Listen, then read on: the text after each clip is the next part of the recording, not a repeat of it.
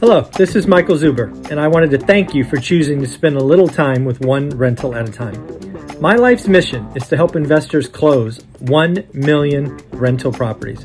In order to tackle this crazy goal, I will need your help. If you like this episode or any of the content we produce, please share it on social media. If you get one of my books or perhaps one of our 500 cards, please take a selfie and tag one rental at a time. Now, on with the show. Not fool you. It is that time again. It is the three amigos. How you doing, Matt? I'm doing super awesome, Mike. Thanks for uh, thanks for asking. Oh, thank you. And Dion, how are you? Howdy, I'm doing great. Ready for round two. One of the things I love about us having uh, Facebook groups, YouTube channels together, both individually and collectively, is we get some comments sometimes. I'm like, I'm not going to take the time to type up an answer. I'm going to go ask two other smart people, and we're just going to make it a video. So that's what we're going to do here. You guys ready? Ready. So this one's from Ryan. I'll just use the first name. Ryan. He says, "Could you do a video about how to remain calm and cool headed in this market?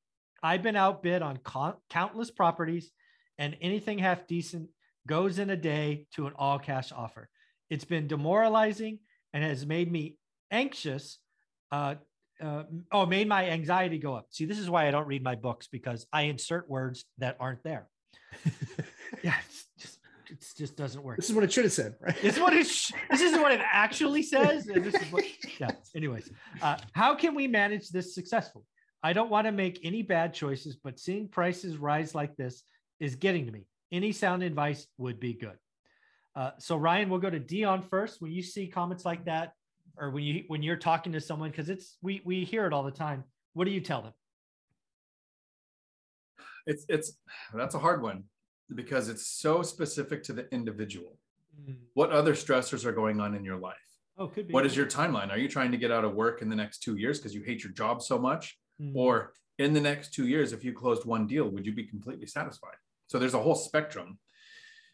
And so I would kind of track the math. I run a company, and anytime somebody comes to me with a complaint, I say, Great, write it down. If you can write it down, there's logic and there's facts. Mm. If it's a, if it's if it's an internal emotional reaction, when you say I keep getting outbid by cash offers, how many offers did you make? Mm. Was it three or 300? Mm. Because in a good market, I make 20 offers to get one accepted.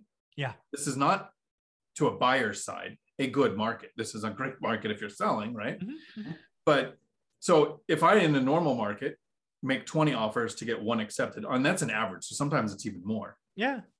If he's made 10 and it feels like uh, I'm just starting out investing, I've made 10 offers, my friend made two and they got it accepted. So I'm way outside of what I would know to be the normal. Be frustrated, but do the math. If Yeah. you start getting to actually docu-signed sent offers, not a communication back and forth between agents where they go, yeah, we've already got an offer in. Get your offer in writing and sent off and know your numbers. Mhm. If I'm outbid by somebody who pays more, I understand they're probably coming from a different position. They're 1031ing or they're taking equity from something they've owned from a long time where they're not looking at what they're investing now. They're looking at that first investment. Mhm. It makes sense to them. Mhm. Keep making offers. You only need one. Matt, good advice. Very cool. Matt, what do you think when you see something like this? They're, they're almost vibrating. you know, that's what it feels like to me sometimes. Yep. Take a walk around the neighborhood. Be Yeah. patient. To just take a walk. Take a walk. It's it gets it gets very frustrating. Um, but so I've got 37 buildings now, Hmm. and I've written easily a couple hundred offers. Easily, probably 500 offers, right? Or 400 offers to get my 35. Mhm. And that was over a 20 year period. Mhm. And we all agree that there's no more difficult time to invest than right now. It's by far the hardest ever.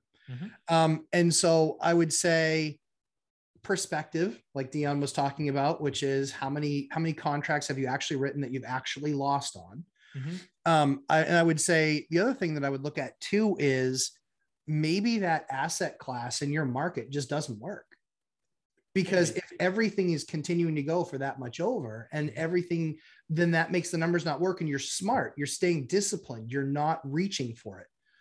But the other thing that I would do to help yourself out, start looking at other asset classes because you're probably only looking at single family homes. and you should probably be looking at dupes, tries, and quads if they exist, um, because that likely will introduce less competition. Mhm. Number one, because there's fewer buyers for multis than there are for single family homes. So that largely will introduce less competition. However, you will need to be more on point with your numbers because you're likely going to be up against investors and they will tar and feather you if you haven't done your homework. Yeah. So, yeah, my advice would be stay patient. But now, if you've been doing this for months, look at perspective. Have you made 10 offers and gotten zero? Have you made 50 offers and gotten 0 Mhm. And then I would start looking at twos, threes, and four asset classes because now you're probably, if you've been doing this for 90 days, you're probably pretty baked in on single family homes. yeah. You probably know exactly what they're going for. You know exactly what they're going to go for. You know that market's still moving. But, you know, if you're in one of those areas like in Arizona or Florida where there's a ton of hedge funds buying Mhm. or these, you know, iBuyers buying, guess what? They're not looking at dupes, tries, and quads. That's why they're an undervalued asset right now. Yeah. I Fish where the fish, fish where the fish are. You don't have to fish where there's a few fish and a ton of fishermen. Fish where there's more, you know, a higher ratio of fish to fishermen. Oh, I totally agree with that. A couple things I haven't talked about in a while, kind of uh, cementing on this. I, I talked about in 2020, I wrote 100 offers and got two counters and no deals. That was on that was on an MLS base. I I don't know I don't know how many offers Ryan has written, but I wrote 100 in a year. Yeah. and got nothing. Uh, that's that's like two a week, right? So, and again, for me, it's not emotional, and maybe that's just because I know my numbers so well, right?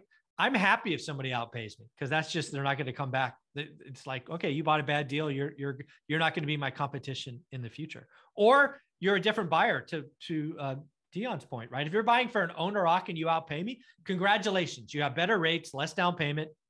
I'm happy for you, but you're only going to do one.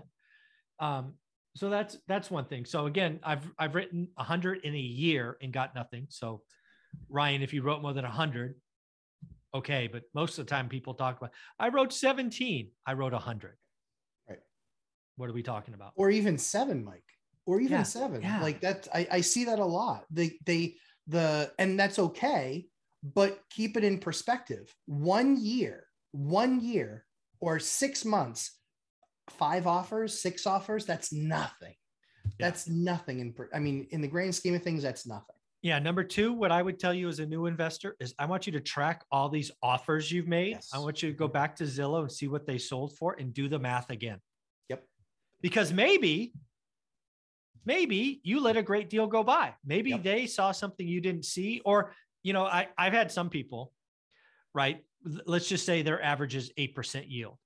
They they wrote up an offer which would have made it a 12% because the asset was mispriced. So they wrote it up as 12 and then somebody else wrote it up and got it at a 10. Well, 10 is still more than eight. That's right. That's at least a good deal.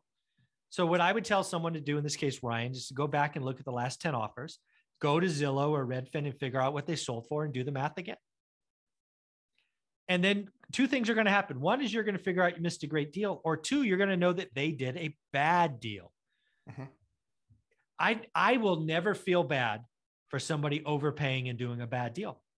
It's okay. I'm not going to do it. I can't control you. If you want to overpay and go get a 4% yield in an 8% market, you're the idiot, not me. Right. I'm totally okay with that. I'm I feel I feel better not doing a deal in that scenario. If you outbid me by 10 grand, you turn a great deal bad. I feel good. I don't feel bad. I feel good. And then lastly, lastly, and again, we've all said this. This is the hardest market ever to buy something, especially out of the MLS. What do we talk about in the course besides yield and buy boxes and all of that? Is get off your ass and network more. I wrote 100 offers in 2020. I still got six deals, all from my network. Everybody knows what I buy. I tell everybody, even the new people, never stop networking, never stop networking, never stop networking. Again, just do the work. If you don't get a deal and somebody did a bad deal, who cares? Move on. But this is all learning experience. Go back and figure out the again. If I was doing this again, if and I was Ryan, I would go back to every offer I wrote up, figure out the deal that was done, and do the math. Figure it out. So, um, and again, I'll close with I am ju- I- I'm I feel great for everybody who helped me dye my hair purple. Right? Thank you, Dion. Me too. Everyone- I matched it. Yeah, thank you. I appreciate that. Um, that got here. But I also feel happy for all, you know, the three or four X that wrote offers that didn't get in bidding wars. You know your math. I am happy for you. Your time is coming. So uh, this has been a lot of fun. I appreciate this conversation. Dion, how can people find you? right here on YouTube. And a couple of quick things to wrap up with.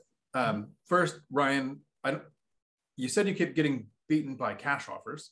Mm. Have you used Matt's strategy of reaching out and finding out what matters to the sellers? Because sometimes it's not cash. Yeah, sometimes. It could be all kinds of other things. And the second thing is with the order of operations of getting started into real estate, the first thing we do is we learn to save. Then we work on our credit score, and then we talk to a lender to find out what our options are. So, based on your work history, your credit score, your debt to income ratio, the amount of reserves you have, you have certain options. When you're not finding deals, you continue to save. Every day that you save money, you're adding to down payment, Mhm. cash uh, reserves, money for immediate repairs, closing costs. So you're starting to do, like Matt said, look at other asset classes. You might be able to do different strategies now. Um, so even though it's taking time and it's frustrating, every day that you continue to save and continue to increase your credit score and get that work history where the lenders are going to want it, you're going to open up more options. So I wouldn't be depressed. I would be motivated Awesome. to keep going. And you can find me right here on YouTube, Dion Talk Financial Freedom. Very cool. Matt, closing thoughts and where people can find you? Uh, so lumberjack landlord on YouTube and uh, lumberjack landlord on Instagram. And the, the other thing that I'll leave with Ryan as well is um, drive by those properties and see if that buyer did something with that property, like an ADU or something. like Yeah, that. something you may not There's- There's one that I have to drive past. I have I own three properties on the street and I have to drive past this one stupid property. I hate this property. It was a seven seven unit, seven unit, all one bedrooms. I'm like, who would want that garbage? I was an idiot. And so I was just like, no, it's not, it's not a fit, it's not a fit. I think it sold for 595 Okay. the guy that bought it then tried to get uh, then he looked at the lot and he looked at the frontage it was a corner lot Mhm. he was able to build four condos in the back that cost him a little over 200,000 a piece sold them for 340 a piece and yeah so all i have to say is i drive by that property and i call that my million dollars lost property because I I've lost um, not doing that deal. I cost myself a million dollars, and credit to the guy who did it. Yeah. He unearthed the value. That loss made me a better investor because I haven't missed out on one of those deals in probably five years. I That's haven't missed out on a deal like that, and the opportunity for those types of deals is absolutely out there because people won't do the work. I had one that was on the market for a month and everybody could have seen that it was a too large of a single family and it should have been a duplex. I bought it for 160. I put 35 into it. I'm into it for 195. It just appraised for 332.